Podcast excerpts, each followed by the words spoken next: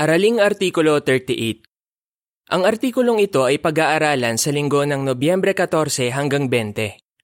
Patunayan mong mapagkakatiwalaan ka. Temang teksto Ang mapagkakatiwalaan ay marunong mag-ingat ng kumpidensyal na mga bagay. Kawikaan 11.13 Awit bilang 101 Naglilingkod ng may pagkakaisa. Nilalaman Kung gusto nating pagtiwalaan tayo ng iba, kailangang patunayan natin na mapagkakatiwalaan tayo. Sa artikulong ito, rerepasuhin natin kung bakit napakahalaga ng pagtitiwala at kung anong mga katangian ng tutulong sa atin para pagkatiwalaan tayo ng iba. Para po uno, tanong. Paano natin malalaman kung mapagkakatiwalaan ng isang tao? Sinisikap ng isang taong mapagkakatiwalaan na tuparin ang mga pangako niya at magsabi ng totoo. Alam ng mga tao na maaasahan siya. Gusto nating ganyan ang maramdaman ng mga kapatid sa atin. Ano ang pwede nating gawin para pagtiwalaan nila tayo? Para po dos, tanong. Paano natin patutunayang mapagkakatiwalaan tayo? Hindi natin pwedeng pilitin ng iba na magtiwala sa atin. Kailangan tayong magsikap para makuha ang tiwala ng iba. Sinasabi na ang pagtitiwala ay gaya ng pera. Mahirap itong makuha, pero madaling mawala.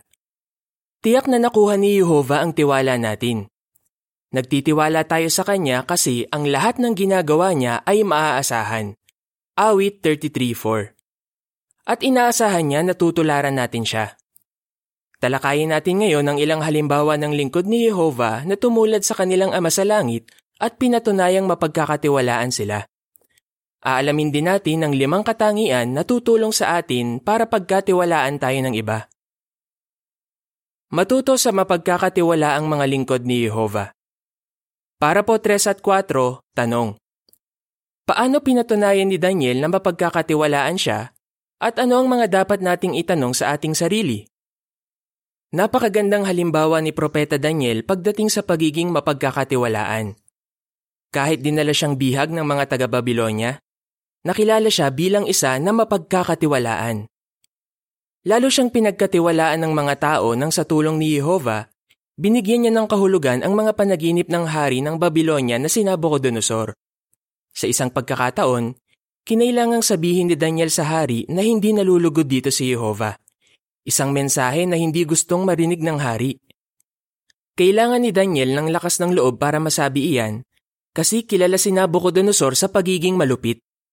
Paglipas ng maraming taon, pinatunayan ulit ni Daniel na mapagkakatiwalaan siya nang bigyan niya ng tamang kahulugan ang mensahe na lumitaw sa pader ng palasyo ng Babylonia. Nang maglaon, napansin din ni Dario na Medo at ng mga opisyal niya ang di pangkaraniwang talino ni Daniel. Inamin nila na tapat si Daniel, hindi pabaya at hindi tiwali. Daniel 6:3 at 4 Oo, Kinilala kahit ng mga paganong tagapamahala na mapagkakatiwalaan ang mananambang ito ni Jehova. Habang pinag-iisipan ng halimbawa ni Daniel, tanongin ang sarili. Ano ang pagkakilala sa akin ng mga hindi saksi ni Jehova? Kilala ba akong responsable at mapagkakatiwalaan? Bakit mahalagang itanong ang mga ito? Dahil kung mapagkakatiwalaan tayo, mapapapurihan si Jehova. Para po 5, tanong. Bakit kilala si Hananias bilang mapagkakatiwalaan?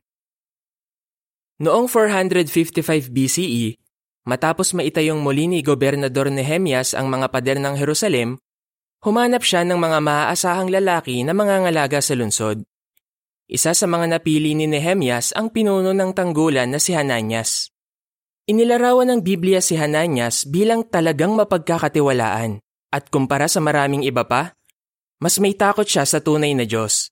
Nehemias 7.2 Dahil mahal niya at ayaw niyang mapalungkot si Jehova, nagsikap ng husto si Hananias na gawin ang anumang atas niya. Ang mga katangiang iyon ay tutulong din sa atin na maging maaasahan sa paglilingkod sa Diyos. Ayon sa caption ng larawan para sa Parapo 5, Pumili si Nehemias ng mapagkakatiwala ang mga lalaki para sa mahalagang atas. Para po sa is, tanong. Paano pinatunayan ni Tikiko na mapagkakatiwalaan siyang kaibigan ni Apostol Pablo? Pansinin ang halimbawa ni Tikiko, isang mapagkakatiwalaang kasama ni Apostol Pablo.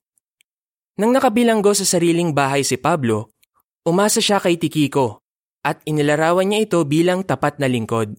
Efeso 6.21 Ipinagkatiwala ni Pablo sa kanya ang pagdadala ng mga liham sa mga kapatid sa Efeso at Colosas pati na ang pagpapatibay sa kanila. Ipinapaalala sa atin ni Tikiko ang mga tapat at maaasahang lalaki na nangangalaga sa espiritual na pangailangan natin ngayon. Para po 7, tanong. Ano ang matututuhan mo sa pagiging mapagkakatiwalaan ng mga elder at ministerial na lingkod sa inyong kongregasyon? Talagang pinapahalagahan din natin ngayon ang mapagkakatiwalaang mga elder at ministerial na lingkod.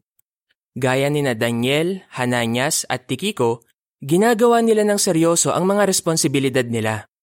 Halimbawa, tuwing pulong sa midweek, alam natin na may mga inatasang gaganap sa lahat ng bahagi ng programa.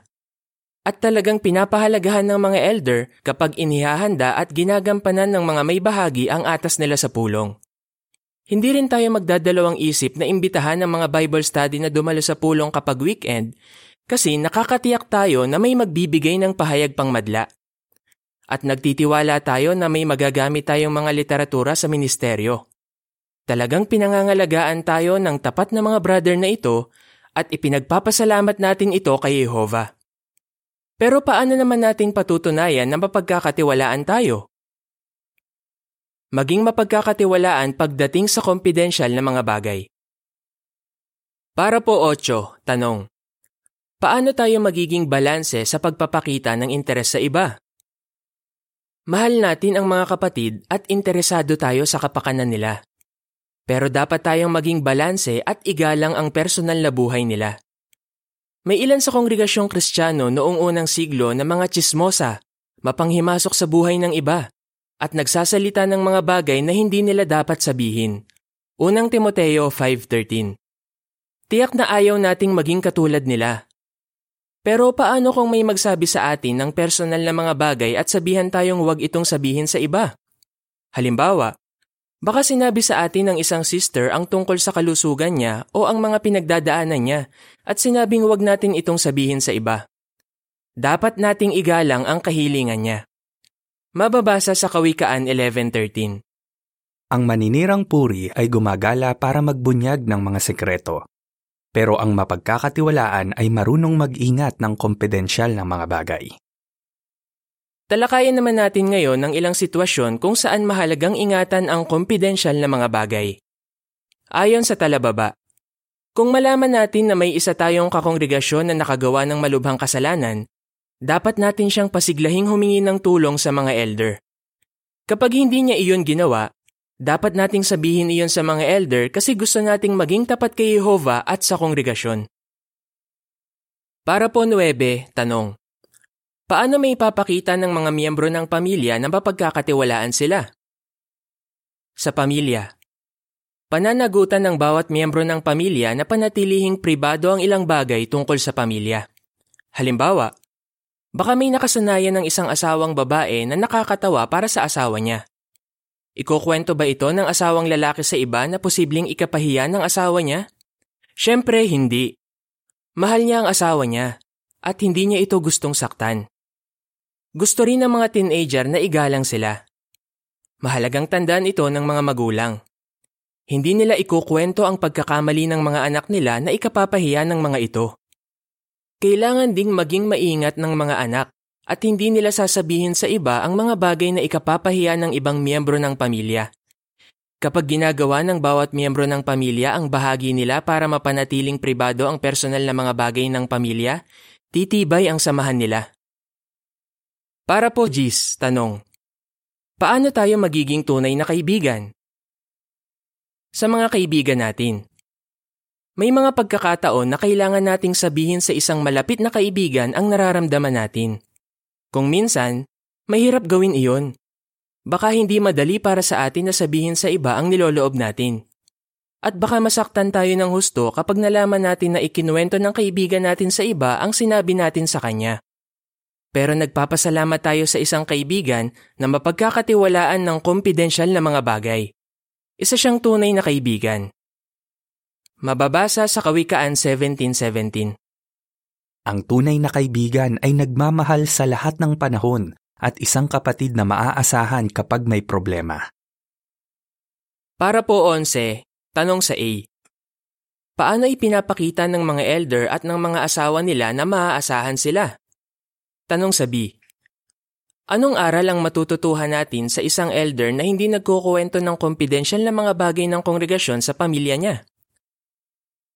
Sa kongregasyon, ang mga elder na marunong mag-ingat ng confidential na mga bagay ay gaya ng taguan mula sa ihip ng hangin, isang kublihan para sa mga kapatid.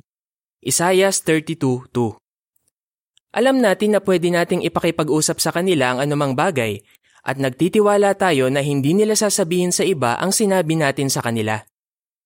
Hindi rin natin sila pipilitin na sabihin sa atin ang mga bagay na pribado. Pinapahalagahan din natin ang asawa ng mga elder dahil hindi nila kinukulit ang mga asawa nila para sabihin ang mga bagay na kumpidensyal. Ang totoo, ipinagpapasalamat ng asawa ng mga elder na hindi sinasabi sa kanila ang impormasyon tungkol sa mga kapatid.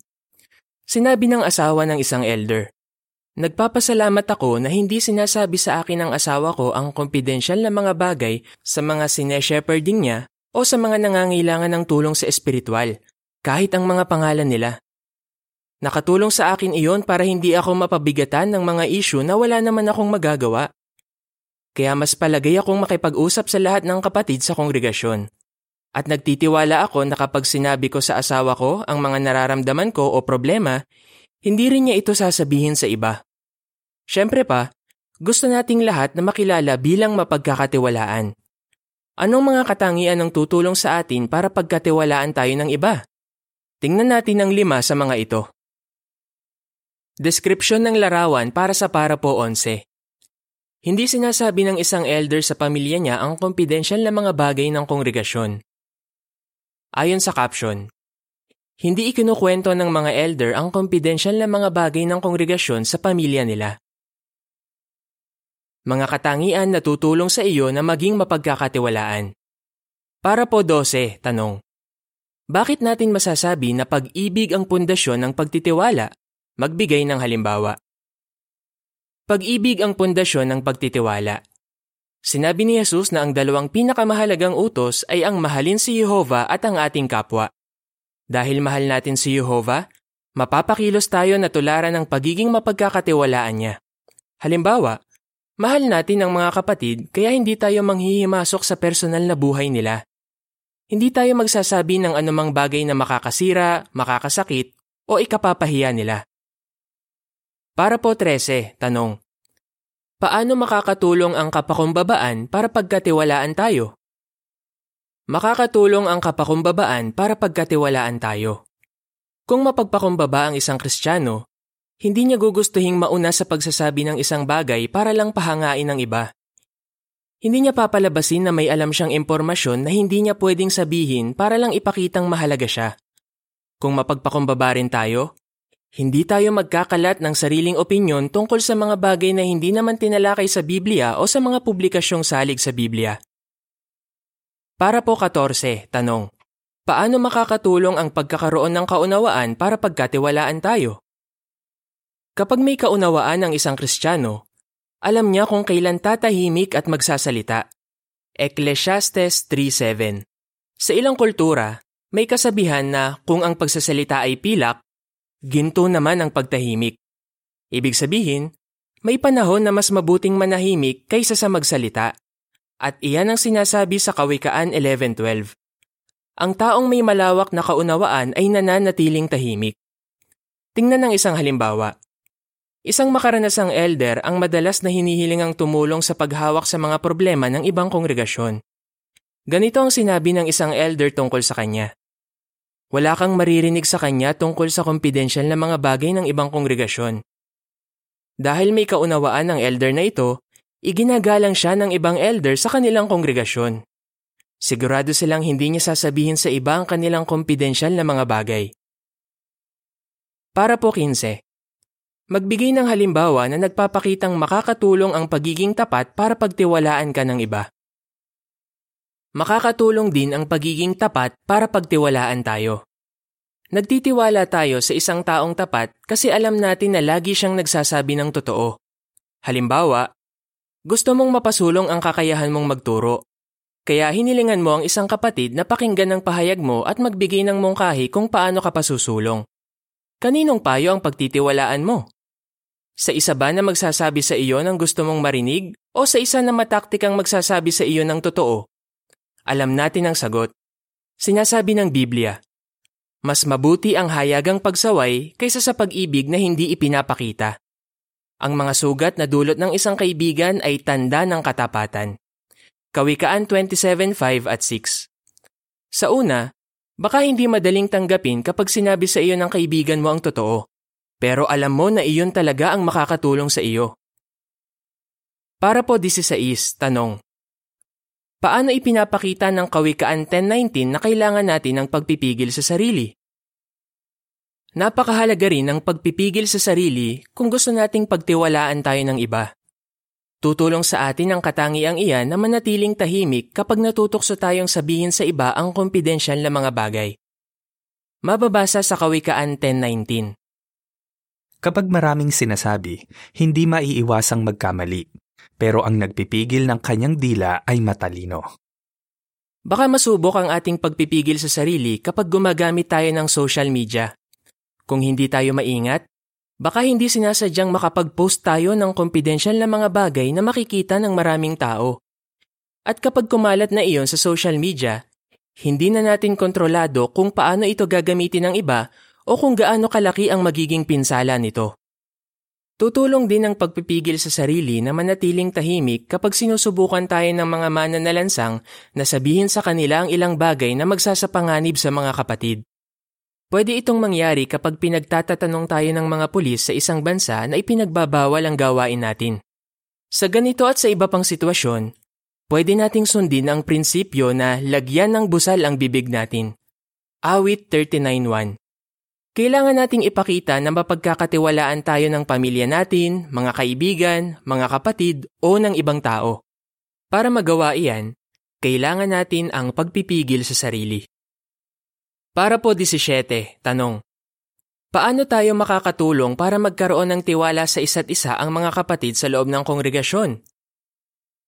Talagang nagpapasalamat tayo na inilapit tayo ni Jehovah sa isang espiritual na pamilya na mapagmahal at mapagkakatiwalaan. Pananagutan nating lahat na makuha ang tiwala ng mga kapatid. Habang sinisikap ng bawat isa sa atin na ipakita ang pag-ibig, kapakumbabaan, kaunawaan, pagiging tapat, at pagpipigil sa sarili, nakakatulong tayo para magkaroon ng tiwala sa isa't isa ang mga kapatid sa loob ng kongregasyon. Kailangan nating magsika para magtiwala ang iba sa atin. Matularan sana natin ang Diyos na Yehova at patuloy na patunayang mapagkakatiwalaan tayo. Ano ang sagot mo? Ano ang matututuhan natin sa mga halimbawa sa Biblia ng mga taong mapagkakatiwalaan? Sa anong mga sitwasyon pwede mong ipakitang mapagkakatiwalaan ka? Anong mga katangian ang tutulong sa iyo para pagkatiwalaan ka ng iba? Awit bilang 123. Magpasakop sa tsokratikong kaayusan. Katapusan ng artikulo.